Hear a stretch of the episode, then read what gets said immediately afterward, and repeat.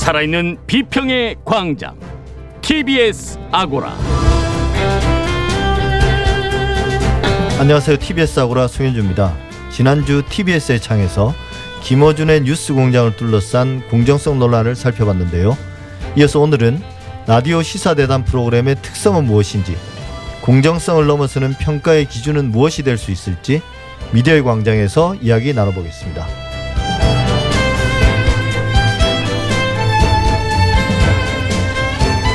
우리 언론의 삼성 친화적 보도 어제 오늘 일이 아니고 몇몇 언론의 문제도 아닙니다. 하지만 이번 삼성 일가의 이건희 전 회장 유산 상속과 상속세 납부 특히 주목을 받았던 미술품 기증 소식을 전할 때는 그 편향성이 과대했던 것 같습니다.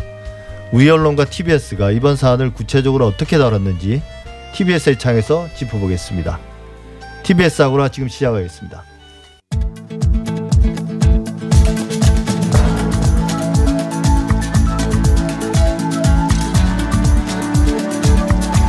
미디어 브리핑 시작합니다. 금준경 미디어 오늘 기자 어서 오십시오. 네, 안녕하세요. 네, 지난 선거 기간 조선일보와 중앙일보의 선거 보도가 다른 언론사 대비 많은 조회수를 기록했다고 하는데요. 네이버에서 어떤 내용입니까? 네, 지난달 29일 2021 서울 부산시장 보궐선거 미디어 감시 연대의 주최로 서울시장 보궐선거 포털은 어떤 뉴스를 많이 보게 했나라는 제목의 토론회가 열렸습니다. 이 자리에서 선거 기간 포털 네이버 모니터를 담당했던 전국 언론 노동조합에서 포털 네이버의 서울시장 보궐선거 관련 기사들을 한 달치를 분석을 했는데요. 선거 기간 동안 각 언론사별로 네이버 내에서 랭킹 5위 안에 들었던 선거 보도를 종합해 보니까 한 달 동안 가장 많은 조회수를 기록한 기사 20위권에 중앙일보 8건, 조선일보 6건, 머니투데이 4건 등으로 나타났습니다. 예. 이들 3사가 20건 중에서 18건이나 차지하게 된 건데요. 20위권 가운데 방송사는 KBS가 한 건으로 유일했고요. 한겨레 경향신문 등 소위 진보 성향으로 분류되는 언론사는 20위권에 한 곳도 없었습니다. 또 10만 건 이상 조회수에 해당하는 서울시장 선거 관련 기사가 215건이었는데 이걸 매체별로 분류한 결과도 있는데요. 조선일보가 19건으로 가장 많았고요. 이어서 서울경제 한겨레 각 15건, 연합뉴스 13건, 뉴스원 11건, 머니투데이 2대12 한국일보 서울신문이 각각 10건, 그리고 중앙일보와 데일리안이 9건, 세계일보 아시아경제, 한국경제, 헤럴드경제가 이제 각각 8건씩 있었습니다. 예, 이게 뭐 이전에 MBC 스트레이트 보도에서도 계속 논란이 됐었고 네. 어, 그런 의심들이 있는 거죠. 이게 맞습니다. 네이버가 어, 이 제목처럼 어, 토론의 제목처럼 포털이 보게 한 거잖아요. 맞습니다. 그 이용자들 스스로 본 게 아니라 그런 의미를 담고 있는 거죠. 맞습니다. 근데 이제 이건 알고리즘 이야기는 좀 이따 하기로 하고 네.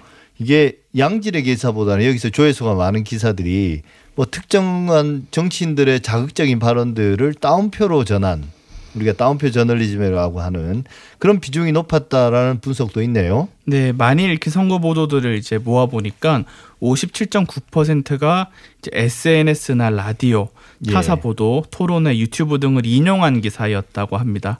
한마디로 후보자나 정당 관계자 등 정치인이나 혹은 또 관련된 사람들의 페이스북이나 블로그에 실시간으로 모니터를 통해 올라오는 글을 단순히 인용한 기사들이죠. 예. 이런 기사들이 포털에서 상당히 많이 읽혔다고 볼 수 있고요. 그리고 전체 선거 기사의 이제 83.3%가 해설과 기획 기사가 아니라 스트레이트 중심 이벤트 보도 기사로 나타나기도 했습니다. 예, 이런 걸 보면 기자의 능력이라는 게 네. 어떤 좀 깊이 있는 취재나 분석보다는 뭔가 감각이라고 해야 될까요?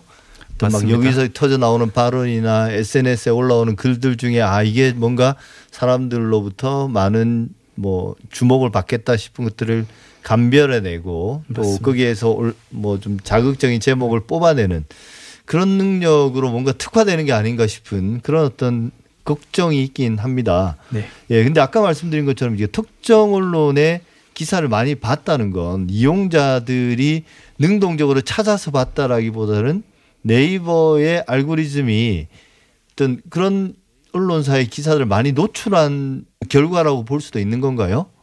실제로 그런 식의 우려가 많이 나오고 있는데요. 사실 기사라는 게 대부분 네이버가 배열을 하는 기사들을 보기 때문에 예. 그리고 이런 기사들을 적극적으로 노출한 결과라는 평가가 있고 물론 포털은 이제 특정 성향의 언론에 너무 이제 밀어주는 게 아니냐 이런 논란에 대해서는 이제 성향을 분리한 적은 없다는 입장이고 또 이제 조중동에 이제 가중치가 있는 거 아니냐 이런 지적도 있었는데 사실 동아일보 기사는 항상 별다른 주목도가 이게 받지는 못하더라고요. 이 언론 노조에서는 이 두 언론사 조선일보, 중앙일보가 왜 이렇게 많이 읽혔는지 여러 이유가 있겠지만 우선 포털에 굉장히 적극적이고 최적화되어 있는 대응이 있다라고 꼽기도 했는데요. 예. 이들 언론사는 전반적으로 기사 수가 많고요. 예. 대부분 온라인에서 말씀하셨던 것처럼 주목받을 만한 이슈의 기사를 빨리 써내는 식의 대응을 하다 보니까 포털 알고리즘에 최적화를 시킨 그런 시스템을 내부적으로 구축했다는 평가가 있고 반면에 한겨레와 경향신문에서는 이런 식의 포털 이슈검 이슈 기사들 실시간 기사를 쓰자고 하는 내부의 그런 행정적인 게 추진될 때마다 기자들이 반대를 해오고 계속 안 되도록 이제 유도를 해온 이런 배경들이 좀 있거든요. 이거 좀 감안하면 언론 노조에서도 알고리즘이 갖고 있는 한계가 있고 언론사 간의 디지털 역량의 격차가 결국 언론사의 차별성이나 가치 지향보다는 높은 조회수의 성과를 강요하는 경영진의 압박으로 이어진다고 지적하기도 했고 예, 예. 이게 그러니까 네. 그 중앙일보나 조선일보가 한 지난 한 10년, 10년 넘는 시간 동안 추진해 왔던 디지털 first 혹은 온라인 first 전략의 핵심이라고도 우리가 해석할 수 있는 거죠. 실제로 그랬는지는 뭐 확인할 수는 없지만 맞습니다. 네, 항상 추정이긴 한데 말씀 주셨던 것처럼 이제 중앙일보에는 i24라는 팀이 있습니다. 예. 24시간 3교대로 돌려서 기사를 쓰는 팀이라서 i24고요. 예. 조선일보는 이 24/7 팀이라고 247에서 24시간 7일 이제 영어에서 네. 주로 쓰는 표현이죠. 네. 그 팀으로 온라인 기사를 쓰고 있고 한국경제나 몇몇 언론사들은 실제로 기자들을 네이버 조회수가 많이 나온 만큼 1등을 뽑아서 기자상을 주거든요. 사내에서. 예. 말씀 주셨던 그런 문화가 일단 이어지는 그런 문제가 좀 있는 것 같고요. 그리고 이제 다운표 기사들이 너무 많은 주목을 받는 거는 사실 포털에 고민이 좀 많이 필요해 보이긴 하는데요. 참고로 이제 네이버에서는 이제 알고리즘 전문가들로부터 검토를 받는 검토위원회를 만들겠다라고 해서 지금 추진하고 있는 상황이기도 하고 지난달 말부터 이제 아직 기사화가 되지 않은 사안이긴 합니다만 개별 언론사의 공지 사항이 나간 거 보니까 양질의 기사에 더 큰 광고비를 주고 온라인 이슈 대응 등 저품질 기사에는 광고비를 떨어뜨리는 방안을 확대하겠다고 언론사에 4월 30일자로 공지가 나간 상황이기도 하거든요. 그래서 의식은 하고 있는 건 맞는데 이게 근본적으로 문제 개선이 될지 이 불투명한 알고리즘에 대해서 좀 확실한 조치가 이루어질지는 좀 미지수인 것 같습니다. 예. 그러니까 이거 알고리즘 에 가진 한계들을 네. 사람의 어떤 노력으로 극복하려고 하기 시작하면 이게 일이 한도 끝도 없이 늘어나는 거잖아요. 그러니까 맞습니다. 네이버가 뭔가 뉴스를 편집하려고 마음을 먹으면 스스로 언론사가 되는 음. 되게 된다는 그런 문제점도 있을 뿐만 아니라 그 일 자체가 네. 뭐 잘해보려고 하는 노력이긴 하지만 끝이 없을 것 같아요. 이게 과연 가능한 미션인지는 잘 모르겠습니다. 근데 어떤 문제는 결국은 네. 확증 편향 때문에 이용자 스스로 특정 언론의 기사만을 본다면 그게 좋지 않은 일이긴 하지만 그걸 뭐라고 탓할 수는 없습니다. 근데 음. 누군가가 혹은 무엇인가가 그렇게 강요한다면 그렇죠. 네. 이건 문제가 아닐 수 없거든요. 이게 사실은 이런 비난들로부터 좀 벗어나려면 결국은 알고리즘을 조금 더 투명하게 공개할 필요가 있지 않나 생각합니다. 더 이상 영업 비밀이라는 걸로는 어, 막을 수 없는 그런 단계가 아닌가 싶은데요. 네. 어, 다음 소식 보죠. 국민 10명 중 8명은 언론을 상대로 한 징벌적 손해배상 도입에 찬성한다는 그런 여론조사 결과가 나왔네요. 네, 맞습니다. 여론조사 전문기관 리서치뷰에서 지난달 27일부터 30일까지 나흘간 정기 조사를 실시를 했는데요. 허위 조작 가짜 뉴스를 보도한 언론사에 대한 징벌적 손해배상제 도입에 찬성한다는 응답이 80%에 달했습니다. 반대한다는 응답은 13%에 불과했고요. 무응답은 7%였는데요.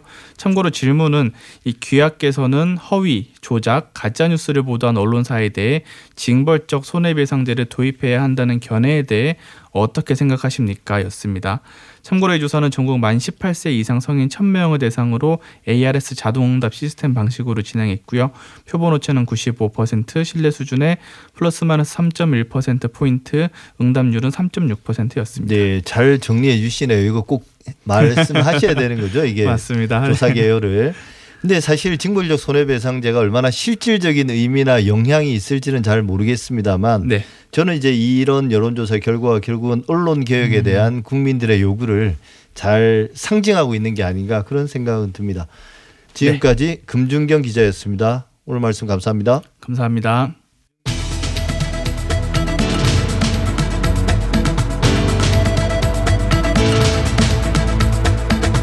이슈의 논점과 사실관계를 짚어보는 미디어 광장. 지난주 TBS의 창에 이어 오늘 미디어 광장에서도 김어준의 뉴스 공장에 관한 논의를 이어가겠습니다. 진행자인 방송인 김어준 씨의 출연료 문제부터 정치적 편향성 논란까지 여러 잡음들이나 알맹이 없는 정치 공세를 제외하더라도 여전히 공정성은 논란으로 남아 있습니다. 김현준의 뉴스 공장과 같은 라디오 시사 대담 프로그램을 평가할 때는 우리가 공정성을 넘어서는 어떤 기준이 필요한지 최근 관련한 세미나에서 발표를 했던 이정훈 신한대 교수와 함께 자세히 알아보겠습니다. 안녕하세요. 안녕하십니까. 예. 최근 우리가 뭐 했던 이야기를 또 반복하자면 TBS의 김어준의 뉴스 공장을 눌러 둘러싼 그런 비판은 이렇습니다. 세금으로 운영되는 어, 지상파 공영 방송이 정치적으로 편향돼서 방송의 공정성을 훼손한다. 이건데요. 네. 논의에 앞서서 우리가 좀 전통적으로 언론학에서 이 공정성을 어떻게 이해하고 있는지 그부터 한번 좀 정리를 해보죠. 네, 그 여러 가지 사실은 이 개념들이 좀 혼재 있어요. 사실은 이제 불편 부당하냐 중립적이냐 이건 좀 더 기계적으로 중간의 위치를 점한다는 얘기고요. 근데 공정성은 그거보다는 사실은 훨씬 가치가 포함된 좀 더 복잡하고 무거운 개념입니다. 존 메릴이라는 교수의 표현에 따르면 공정성에는 이 상대성이나 주관성이 포함되어 있다는 거죠. 그래서 핵심은 누구에게 공정할 것인가라는 겁니다. 기사에 포함된 모든 대상에 대해 공정하라는 건데요. 메릴 교수의 이야기는. 근데 이게 사실 말처럼 쉽지가 않습니다. 예를 들면 노사 대립에 관련된 보도에서 사측에도 공정하면서 노측에도 공정한 보도. 특정 종교와 어, 동성애 또는 뭐 성적 소수자 관련 논란이 있어서도 특정 교회 측에도 공정하면서 성적 소수자에게도 공정한 보도라는 게 생각만큼 쉽지는 않은 거죠. 그렇죠. 네. 그래서 공정하다라는 게 공명정대하다, 공의롭고 정의롭다라는 얘기인데 이미 그 표현 안에 주관적 가치관이 포함되어 있습니다. 그래서 제 개인적인 문제의식은 이런 가치가 포함된 공정성이라고 하는 게 언론의 질을, 저널리즘의 질을 평가하는 기준으로 과연 객관성을 유지할 수 있을 것이냐라는 부분에 있어서는 조금 회의가 있는 편입니다. 예, 그러니까 사실 말씀하신 거를 제가 잘 이해했다면 공정하다는 게 결국은 누가 들어도 모든 사람에게 공정하기는 힘들고 그렇죠. 어, 그런 공정성을 추구하다 보면 사실은 그 누구에게도 불만이 없는 그렇죠.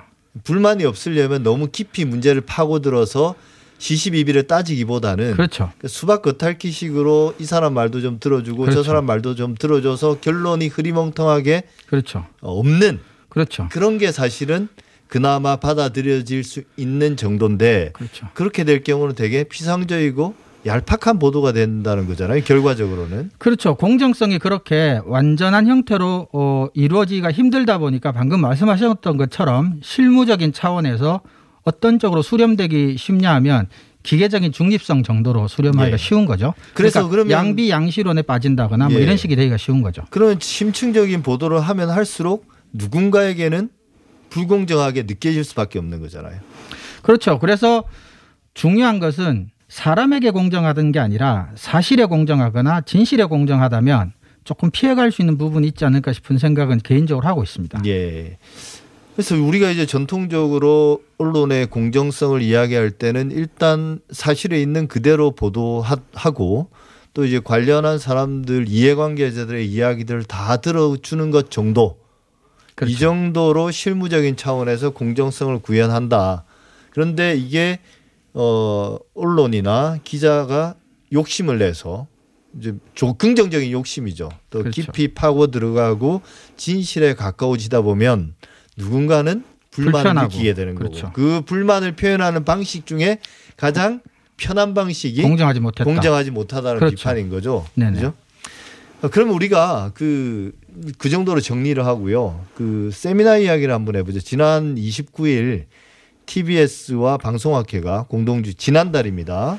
공동주최했던 세미나에서 공영방송 공영 라디오의 어떤 위상과 사회적 역할이라는 주제로 진행이 됐는데 그날도 이제 사실은 김어준의 뉴스 공장이 실질적으로는 가장 큰 이슈였고요. 어, 그 발제를 교수님도 하지 않았습니까? 네. 그 핵심 내용은 어떤 거라고 말씀하시고 싶으신가요? 어, 복잡한 내용을 떠나서 제가 이제 가진 문제의식만 간단하게 말씀을 드려도 이제 충분할 것 같은데요. 일단 김호준의 뉴스 공장에 관련된 논란은 어쨌거나 그 저널리즘의 질이 나쁘다라는 주장이거든요. 그 이유는 공정하지 못해서. 예. 근데 제가 평상시 때 언론학자로서 공정하다, 객관적이다, 중립적이다라는 것은 사실은 언론인뿐만 아니라 지식이나 진리를 다룬 다른 영역, 즉 과학, 교육, 법 이런 체계에 속한 직업인들 모두가 가져야 될 직업 윤리라고는 인정을 합니다. 예. 그러니까 공정하지 않아도 되는 건 아니죠. 근데 제가 생각하기에 저널리즘의 질이 좋고 나쁘고는 그 종사자들이 공정하기만 하다고 해서 저절로 달성되는 건 아니라는 데 있다는 거죠. 그렇죠. 공정하다고 해서 꼭 그게 저널리즘 소리 좋으라는 법은 좋은 없는 거죠. 연구가 되고 좋은 보도가 되는 건 그렇죠. 아닌 거죠. 예를 필요 들면- 조건이라지만 충분 조건은 아니라는 말씀이시죠. 그렇죠. 예. 지구가 태양 주위를 도냐, 태양이 지구 주위를 도느냐의 진리 문제는 당시 천동설을 주장하던 교회 측에 유리하냐 불리하냐와 상관없는 이야기라는 거죠. 예. 그래서 저널리즘의 질을 평가하고 그래서 그 결과에 따라 저널리즘의 질을 개선하기 위해서는 저널리즘을 윤리적으로만 볼 건 아니다. 인식론적으로 봐야 된다. 즉 보도라고 하는 것도 하나의 사실임을 주장하는 것이라고 할 때 그 사실임을 주장하기 위해서 필요로 한 여러 가지 인식론적인 규범이나 규칙들 이런 것들을 얼마나 잘 많이 가지고 있느냐를 가지고 저널리즘을 평가할 필요가 있다. 그래서 김어준의 뉴스 공장과 관련된 논란의 상당 부분은 저를 포함해서 학계에서 진작에 저널리즘의 세부 종류에 따라서 또는 저널리즘을 질을 평가할 때 적용해야 될 객관적이고 정확한 기준들을 마련하지 못해서 오는 혼란이 아니었나라는 문제의식에서 어 제가 그 발제한 내용의 그 발제문을 준비하게 된 것입니다. 예. 그러니까 제가 또 조금 더 이제 해설을 덧붙이자면 어 공정성이 어 가장 궁극의 저널리즘의 평가 기준은 아니다. 아니다. 이제 최소한의 평가 기준이라고 할수 있지만 이걸 넘어서는 특히나 지금처럼 다양한 형태의 저널리즘 실천들이 그렇죠. 어, 이 다양한 기사들이나 프로그램들이 쏟아지고 있는 상황에서 공정성 하나만으로 뭔가를 평가하는 것은 어 그게 매몰되는 것은 뭔가 부족함이 있다. 그렇죠. 그러면 이제 우리가 궁금해진 것은 그러면 공정성을 넘어서는 평가 기준은 어떤 게 있어야 되느냐. 그 전에 또 말씀하신 게 이것부터 짚고 넘어가죠.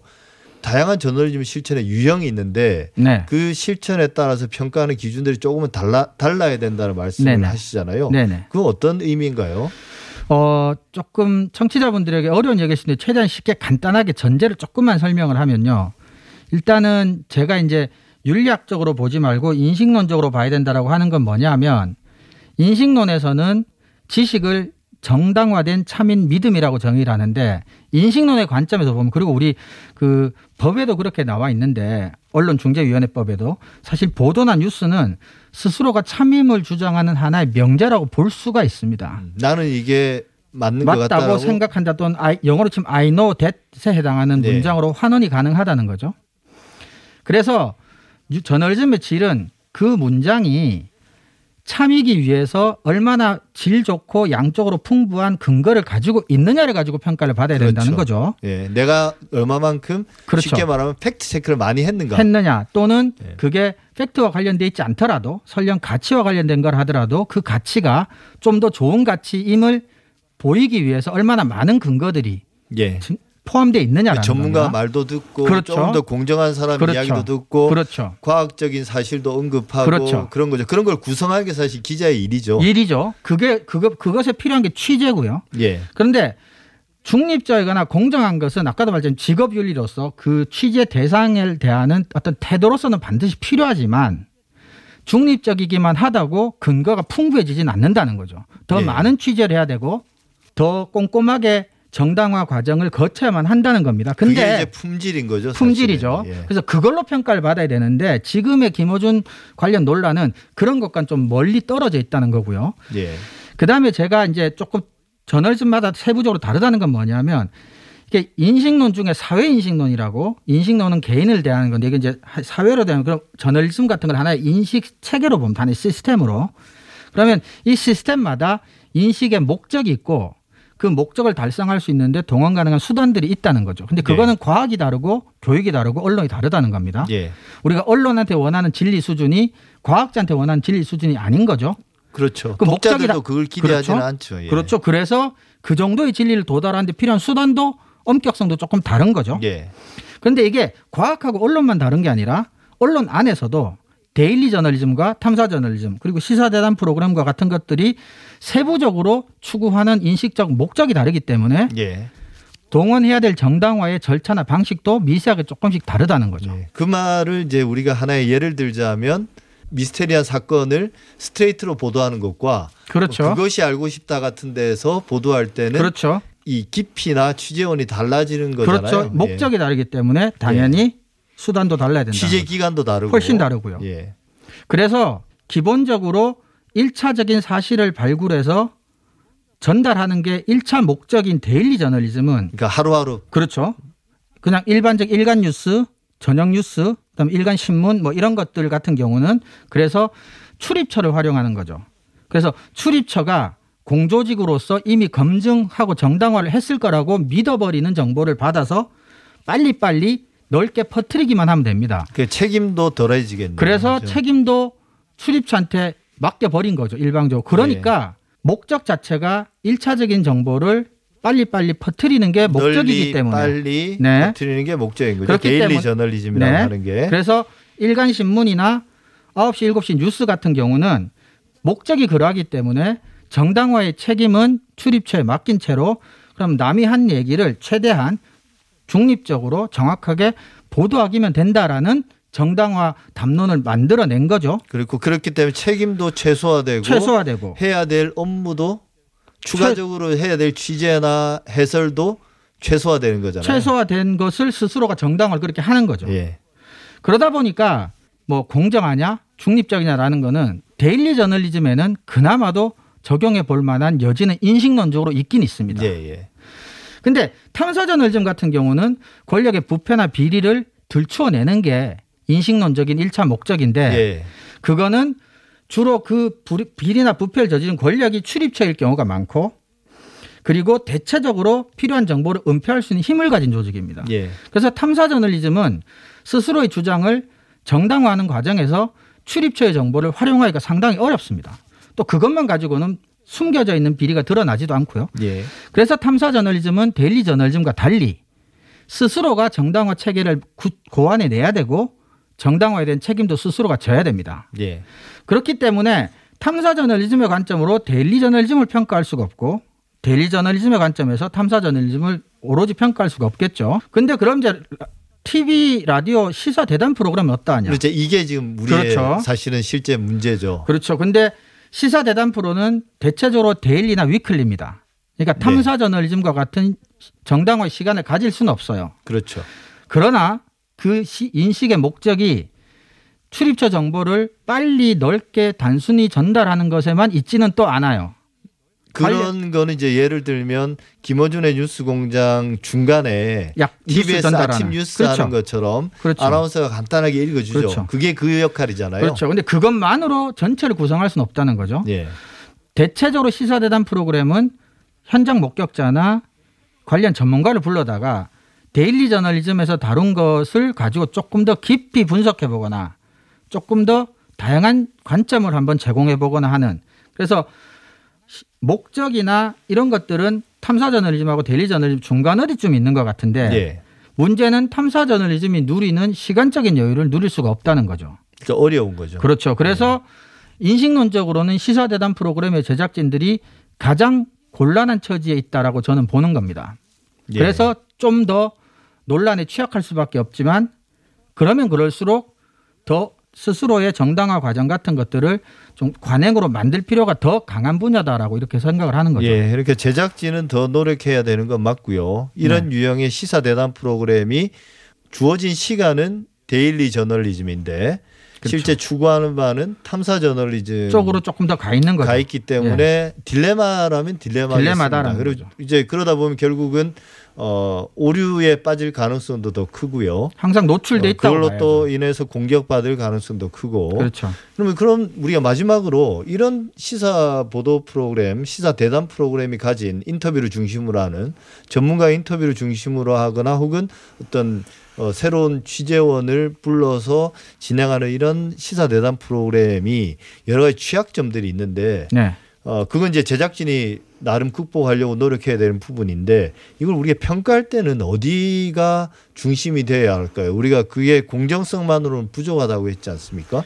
네, 일단은 시사 대담 프로그램은 깊숙이 감춰진 권력형 비리를 캐는 거는 목적은 아니지만 출입처에서 나온 단순한 정보를 그냥 확산시키는 것만이 목적은 아닙니다. 그렇기 때문에 공정성 또는 중립성 시비가 인다고 해서 스스로의 목적으로부터 후퇴하는 건 저는 바람직하지 않다고 생각합니다. 어쨌거나 의미가 없는 거예요, 그렇죠. 사실은. 그래서 사회에서 탐사 저널리즘의 대상이 될 정도로 비리나 부패가 골마지기 전이라 하더라도 사회적인 의혹이 있거나 또는 혼란스러운 문제가 있으면 전문가 등을 불러다가 필요한 해설을 해줘야 되는 건 사회적으로 필요하니까요. 예.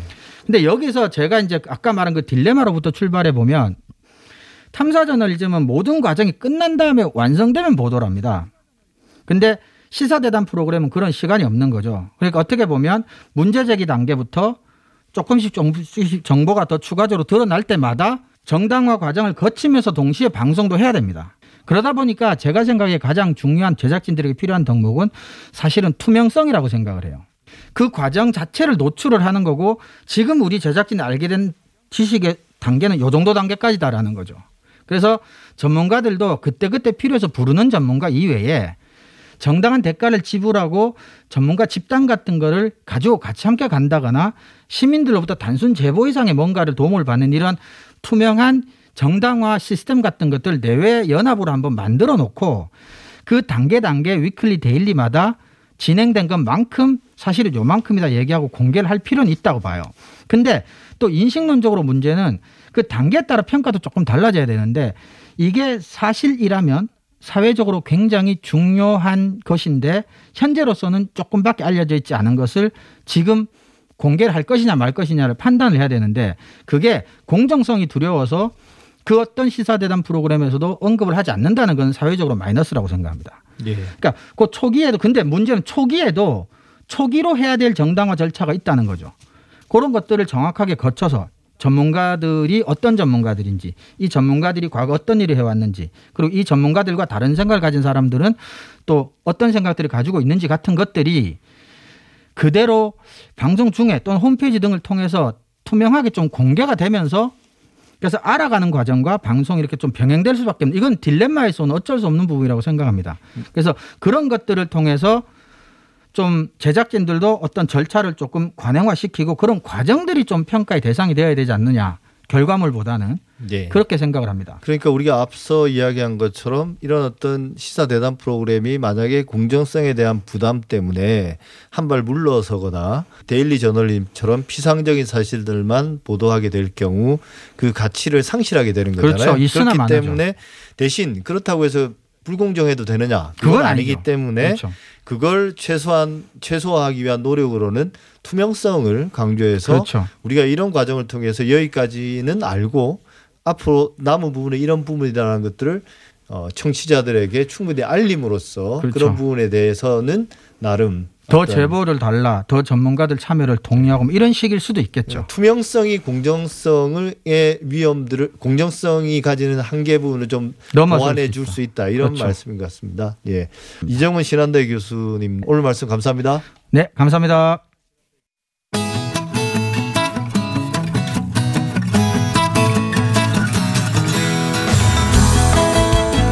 TBS 아고라에서 전해드리는 시민의 말씀입니다. 시민의 말씀은 문자나 TBS 모바일 앱을 통해 시민들께서 보내주신 의미 있는 댓글을 모아 전해드리는 시간인데요. 이번 주 소개해드릴 프로그램은 TBS 라디오의 간판 프로그램이자 최장수 프로그램인 배칠수 박희진의 9595쇼입니다. 9595쇼는 국내 유일 시사꽁트 라디오쇼로 유명한데요. 육회발랄, B급 감성, 우리들의 살아가는 이야기는 물론이고 싱크로율 100% 성대모사와 웃음이 함께하는 프로그램입니다. 매일 낮 12시 11분부터 오후 2시까지 청취자들의 귀를 사로잡고 있는데요. 고정 애청자들이 많은 프로그램입니다. 0788님, 9595쇼 청취한 지가 10년이 되어 가네요. 오랫동안 함께 해온 친구 같은 방송, 날이 갈수록 재미가 더 익어가는 친구, 9595쇼 사랑합니다 하셨고요. 4262님, 두 분 덕분에 매일 제 귀가 호강합니다. 건강 잘 챙기시고 매일 재미있는 방송 행복한 시간 부탁드려요 하셨습니다. 또 그림자님 9595쇼는 어느 하나 버릴 게 없네요. 제 인생 최고의 낙은 9595쇼를 듣는 시간입니다 하셨고 샬랄라님 두 분의 케미에 매일 오후가 즐겁습니다. 50대인 저도 20대인 딸도 애청합니다. 9595쇼 앞으로도 장수하세요 하셨습니다. 이처럼 955쇼가 사랑받고 장수 프로그램이 된 비결은 언제나 새로운 코너를 구성하고 시대에 맞게 다양한 변화와 노력을 하기 때문일 텐데요. 현재는 시사 퀴즈 열전, 잠룡 퀴즈가 많은 주목을 받고 있고요. 또 웃음과 반전 감동이 함께하는 오디오 드라마 959 극장도 인기 코너입니다. 또 수요일 959 와쇼에서는 보이는 라디오를 통해 초대형 게스트의 특별한 라이브 공연을 볼 수가 있습니다. 그리고 주말 프로그램은 또 평일과 또 다른 코너로 알차게 구성하고 있는데요. 거기에다 특히 배칠수 박희진 두 진행자의 성대모사와 찰떡궁합이 청취자들을 꾸준히 사로잡는 비결이 아닐까 싶습니다. 6650님, 잠룡 퀴즈 너무너무 재밌습니다. 택시 운전하는데 9595쇼 듣느라 점심을 2시 넘어서 먹습니다. 9595쇼 주파수 고정 하셨고요. 9371님, 박언니의 고민 상담소 시간 좀 늘려주셨으면 좋겠습니다. 그리고 저도 성대모사 방법 배워보고 싶네요. 라는 글도 있었습니다. 하지만 방송의 아쉬운 점을 지적해 주시는 글들도 많았는데요. 9665님, 라디오 드라마를 듣고 싶어서 9595쇼 듣습니다. 그런데 옛날만큼 재미가 없네요. 다양한 소재로 좀 더 재미있게 꾸며주세요. 부탁합니다. 하셨고요. 또 철가방님, 내용 없는 꽁트, 유치하고 밍밍한 맛이라고 할까요? 대체 뭘 말하고 싶은 건지, 전달하고 싶은 메시지가 뭔지 모르겠습니다. 무릎을 탁 치게 만드는 그런 허를 찌르는 따끔한 일침이 필요합니다. 라고 해주셨고요. 또 3044님, 날카로운 풍자는 어디로 갔습니까? 이 청취자들의 수준을 생각해서 억지 웃음이 아닌 좀 더 격이 있는 시사 풍자 부탁합니다. 하셨습니다. 그리고 8849님, 고민 상담소 내용이 너무 사소하고 반복됩니다. 청취자들이 보다 더 공감할 수 있는 내용들로 방송해 주세요. 그리고 자주 반복되는 시끄러운 이펙트, 이건 소음입니다. 자제해 주세요. 라고 의견 보내주셨습니다. 네, 소중한 의견 모두 잘 새겨 듣겠습니다.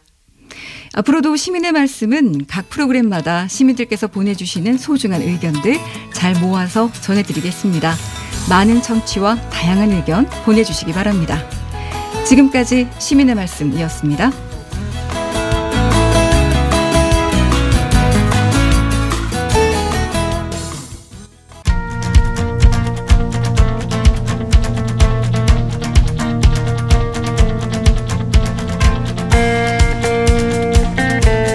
시민의 방송 TBS가 지난 한 주간 주목했던 이슈를 살펴보고 우리 언론 보도의 문제점과 대안을 살펴봅니다. TBS의 창. 지난주 삼성전자를 통해 발표된 이건희 전 삼성그룹 회장의 유산과 그 상속 내역, 그리고 상속세 납부, 특히 수집해놓은 미술품 기증을 칭송하는 뉴스가 대단히 많았는데요. 언론의 삼성 친화적 보도가 어제 오늘의 일이 아니고 또 특정 언론에 국한된 문제도 아닙니다만 우리 언론들이 이번 사안은 어떻게 다뤘는지 또 TBS는 어떤 점에서 차별적이었는지 한번 짚어보겠습니다. 신미 민주언론 시민연합 사무처장 어서 오십시오. 네, 안녕하세요. 예, 삼성 일가 그러니까 이건희 회장의 유족이죠. 네, 유산 상속 절차를 끝냈습니다. 네. 그러자 대다수 언론들이 앞다퉈 그 내용을 머리 네. 기사로 실었습니다. 워낙 유산이 거액이라서 그렇죠. 럴 수는 있겠죠. 네. 이게 이제 28일 삼성전자 측이 발표를 했고요. 예. 그래서 당일 그 저녁에 방송은 이제 메인 뉴스 우리가 우리가 흔히 말하는 8시, 9시 뉴스에서 모든 언론이 다 다뤘고요. 예. 어, 특이하게는 사실 신문에서는 다음 날 매일 경제가 11건으로 가장 많았고요. 예. 네. 중앙일보는 오히려 건수로는 6건으로 예. 어, 적은 편이었습니다. 어, 한국경제가 9건이었고요. 물론 한겨레도 9건이었는데 논조가 매일경제나 예. 한국경제, 경제지하고는 좀 달랐고요. 예. 지배 구조가 어느 정도 정리되긴 했지만 네. 그래도 이제 이 마지막 지분 정리나 이런 것들이 향후 삼성그룹 혹은 삼성전자의 미래에 미치는 영향들이 있으니까 아무래도 경제 신문들이 더 많은 보도를 하는 건 뭐 당연하겠죠. 그렇죠. 예. 예, 말씀하신 것처럼 상속세 규모도 워낙 크고요. 뭐 예. 국내에서도 가장 지금 가장 크고 세계적으로도 뭐 이 정도 규모는 아주 큰 경우라서 예. 언론이 주요 뉴스 일 수밖에 없어요. 그리고 말씀하신 대로 삼성이 경제에 미치는 영향은 뭐 한국뿐만 아니라 글로벌 기업이기 때문에 세계 경제에 미치는 영향도 커서 어 다각도로 살펴보는 거는 당연 하다.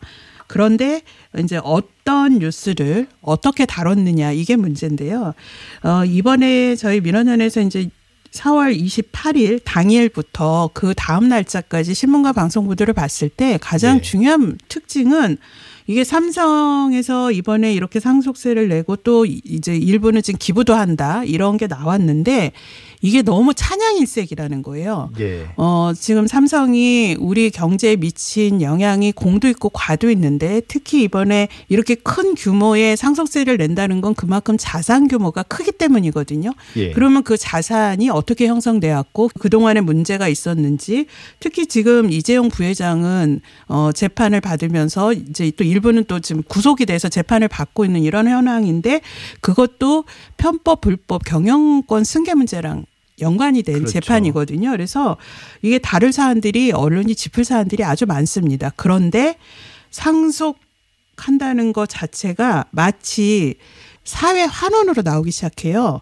근데 우리가 상속세는 그냥 납세 의무잖아요. 그렇죠. 세금을 내는 거니까요. 그러니까 이제 상속세 납부가 맞는데 예. 사회 환원 그리고 어, 고 이건희 회장 유산의 60% 환원 이렇게 나오는데 이 60%는 사실도 아니에요. 실제로는 11%에서 12%가 환원이라 칭할 수 있는 기부에 들어가는 영역인데 예. 이렇게 찬사 일색을 하면서 이번에 상속세 납부와 기부를 연결시켜서 구분하지 않고 마치 삼성과 고 이건희 회장과 이 일가들이 사회에 큰 기여를 하는 것처럼 기부천사인 것처럼 이렇게 미화 포장한 것이 문제라고 저희는 봤습니다. 예, 뭐 이게 꼭 법적인 문제를 따지지 않으면 어떤 거액의 재산을 모은 사람이 사후에 그게 어 상속세를 통해서 사회에 환원된다고 볼 수도 있어요. 저도 네. 뭐 거기까지는 인정을 하는데 그래도 기본적으로는 이게 당연히 내야 될 사회가 정한 법에 따라서 상속세를 내는 거고 또 이제 상속을 포기하는 그런 어떤 부분에 대해서는 이제 기부지만 그 사실관계를 명확하게 밝히고 그 액수도 정확해야 되는 거잖아요. 그렇죠. 근데 실제로는 그게 대단히 네. 밝은, 밝은 면은 과도하게 좀 부각되고 네. 또 어두운 부분 재산 형성 과정과 또 실제로 과거에 이건희 회장이 구속돼서 재판을 받고 사면까지 되는 과정에서 차명 재산 문제. 예 예 네. 그때도 이미 기부를 약속한 금액이 있잖아요. 그렇죠. 2조인가 정도. 네. 예, 근데 그걸 그동안 계속 안 해왔잖아요. 13년간 미뤄왔죠. 예, 예, 미뤄왔는데 또 갑자기 쓰러지는 바람에 네. 또 자연스럽게 지연된 부분도 있고 거기에 비하면 약속한 원래 사회 환원을 안 하고 네. 세상을 떠나신 거거든요. 어찌 그렇죠. 보면. 그래서 첫 번째는 이게 이제 마지막 선물이다 기부 역사를 새로 썼다 이 뭐 60%를 국민 품에 이렇게 어 과도하게 띄워주고 미화하고 포장하고 이 문제인데 어 이- 아까 이제 매일경제 한국경제 경제지들이 이렇게 앞장섰다라는데요. 사실 중앙일보도 어, 이건희의 선물 기부 역사 새로 쓰다 이러면서 아주 과하게 포장해 예. 주는데 어, 이번 보도의 문제점이 가장 많은 신문 중에 하나였습니다. 예. 그러면서 지금 말씀하신 대로 어 이번에 그 상속세 규모를 규모가 어떻게 추산됐는지 그리고 지금 삼성전자가 상속세 납부 계획은 밝혔지만 실제로 이게 상속이 어떻게 배분되는지에 대한 구체적인 내용이나 이런 것들은 좀 밝히질 않았어요. 이런 것들에 대해서 어, 자체 취재를 해서 경제에 미칠 영향 그리고 어, 지금 상속세보다도 더 중요한 게 경영권 문제인데 이게 지금 삼성이 그동안 수십 년간 계속 1대 1세대에서 2세대 지금 3세대인 이재용 어, 부회장까지 불법과 편법이 지속돼 왔거든요. 이제 이런 문제들을 짚어주는 것에 대해서는 어, 한결의 또는 경향 예. 그리고 어 라디오 방송에서 TBS 그리고 이제 KBS의 일부 라디오 프로그램 정도 외에는 거의 찾아볼 수가 없었다는 에, 그 문제점이고요. 그리고 말씀하신 대로 어 지금 의료 분야의 1조 원, 그다음 미술품을 이번에 또 기부를 했는데 이 의료 분야의 1조 원은 13년 전 차명 재산이 드러나서 그 삼성 비자금 특검 때 이건희 회장이 약속했던 어, 사회한원인데 13년간 이행이 안 됐고 중요한 건 그때 재산 가치로 보면 지금 9조 원을 납부해야 되는데 예. 이번에 1조로 이른바 퉁치고 가는 거거든요. 이런 예. 문제점도 짚어주지를 못하고 있고요. 그 다음에 왜 미술품을 이렇게 기부하는가. 근데 화려한 뭐 이건희 컬렉션이다, 국보급이다, 이렇게 어, 찬사만 했지 왜 미술품을 이렇게 기부할 수밖에 없는가라는 것에 대한 문제도 짚어주지 않았다는 거는 이번에 삼성에서의 정상적인 상속세 납부, 그 다음에 지연됐던 그리고 금액도 작아진 일부 기부만 크게 부풀린 이유가 따로 있다 이렇게 저희는 생각을 하죠. 예, 뭐 그런 점에서 사실 TBS의 김어준의 뉴스 공장이나 이런 데서 어, 짚어준 것 같아요. 이번에 김어준의 뉴스공장에서 4월 29일 이른바 삼성 전문 기자라고 하는 주진우 기자가 어 이번 그 최대 규모의 이른바 유산 이게 사회 한원인가부터 시작해서 어 왜 미술품을 이렇게 기부하게 됐는가 그 배경을 아주 자세하게 짚었는데요. 3월 1일에 이미 뉴스공장에 주진우 기자가 출연을 해서 이렇게 초특급 컬렉션이라고 하는 수조 원 대의 미술품을 물납하는 걸 삼성이 추진하고 있다는 걸 이미 미리 짚었습니다. 예. 그리고 그를 위해서 정치권에서 이미 관련한 법도 개정안을 내놨고요. 그다음에 정부에서도 어 지금은 미술품을 상속세로 낼 수가 없거든요. 근데 그거를 네. 내는 거를 추진하고 있다라는 이러한 움직임이 어 삼성의 이 정책적 흐름하고 맞물려서 진행되고 있다는 걸 이미 짚었는데 사실 3월 1일 날 뉴스 공장에서 짚었던 게 거의 이번에 사실로 예, 확인이 됐고요. 그 다음에 이게 언론에서만 이렇게 삼성 을 어, 화려하게 미화하고 포장하고 삼성을 지원하는 보도를 했냐라고 본다면 사실 문학의 종국의 학계 정치계까지 그리고 주요 인사들까지 나서서 각 각종 건의문과 호소문을 내면서 이 이제 미술품도 예술품도 상속세로 대납하게 해달라. 법을 바꿔 바꿔야 한다. 예. 예, 이런 주장들을 이미 지난해 말부터 하기 시작했다는 예, 점도 제가 그때 봤던 뭐 뉴스 중에 정부에서 그렇게 받아주지 않으면 이거 다 뭐 외국으로 유출돼서 우리가 그걸 가질 수 없다 이런 이야기. 그렇죠. 인위적인 네. 여론 형성을 했는데 이거를 잘 짚어준 매체가 사실 이렇게 뉴스공장밖에 없다는 것도 지금 우리 한국 저널리즘의 슬픈 현실인데요. 예, 그래서 사실 좌절된 거죠. 삼성의 원래 우리가 알 수는 없지만 그런 어떤 미술품을 통해서 상속세를 대납하려는 거는 이제 법이 아직 예, 그 계류 돼. 중이고 개정이 예. 안 됐기 때문에 그래서 이번에 기부를 하게 된 거죠. 근데 예. 이제 기부를 하게 되면 너무 이제 고가의 미술품이나 이런 게 많고 그게 2008년에 그 차명 계좌와 연루된 게 났기 때문에 사실 이거 대납을 하게 되면 물납을 하게 되면 또 출처도 밝혀야 돼요. 예. 여러 문제점이 있다 보니까 기부로 하면서 사회 이미지도 좋게 하고 또 일부는 세제 혜택도 받는 그런 네. 효과를 노려서 이번에 이렇게 미술품 기부를 하게 된 것으로 이렇게 예, 분석을 하고 저희가 있습니다. 지금 뭐 삼성의 그런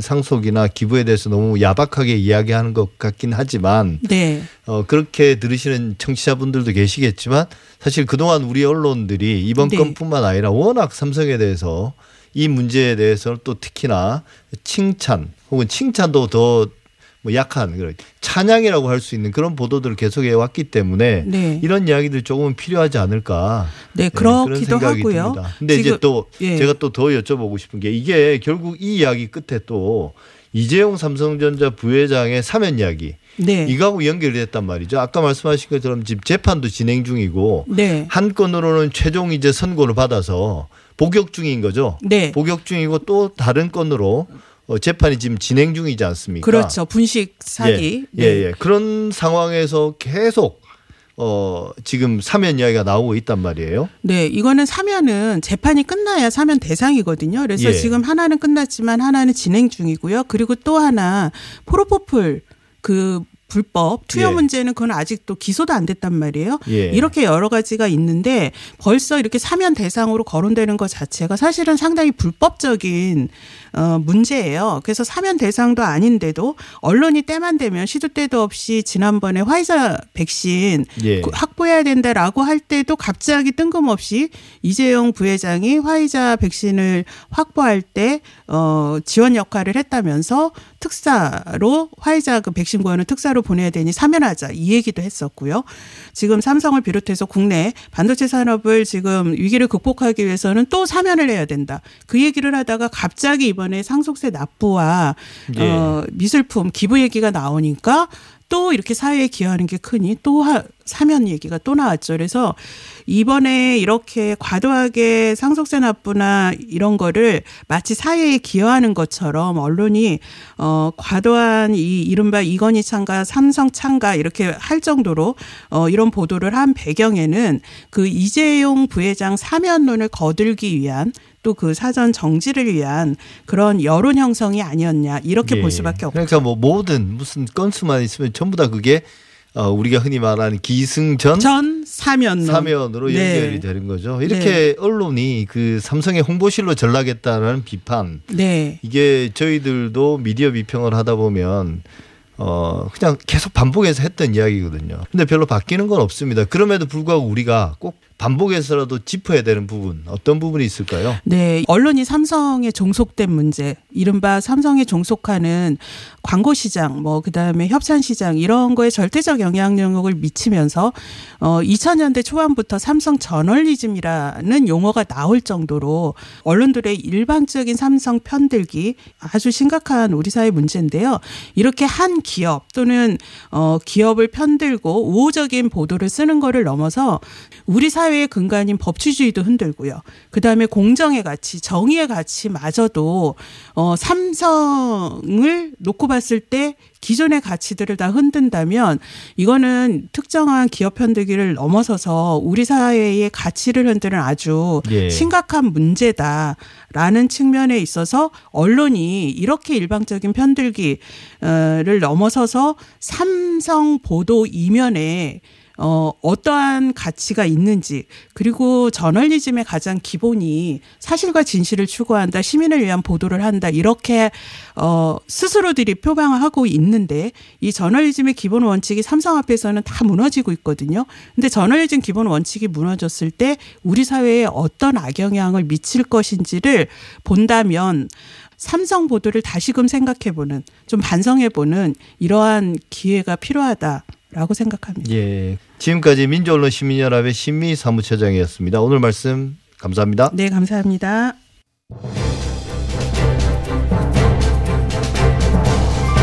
TBS 아우라 오늘 준비한 내용은 여기까지입니다. 저는 다음 주에도 일요일 아침에 다시 찾아뵙겠습니다. 감사합니다.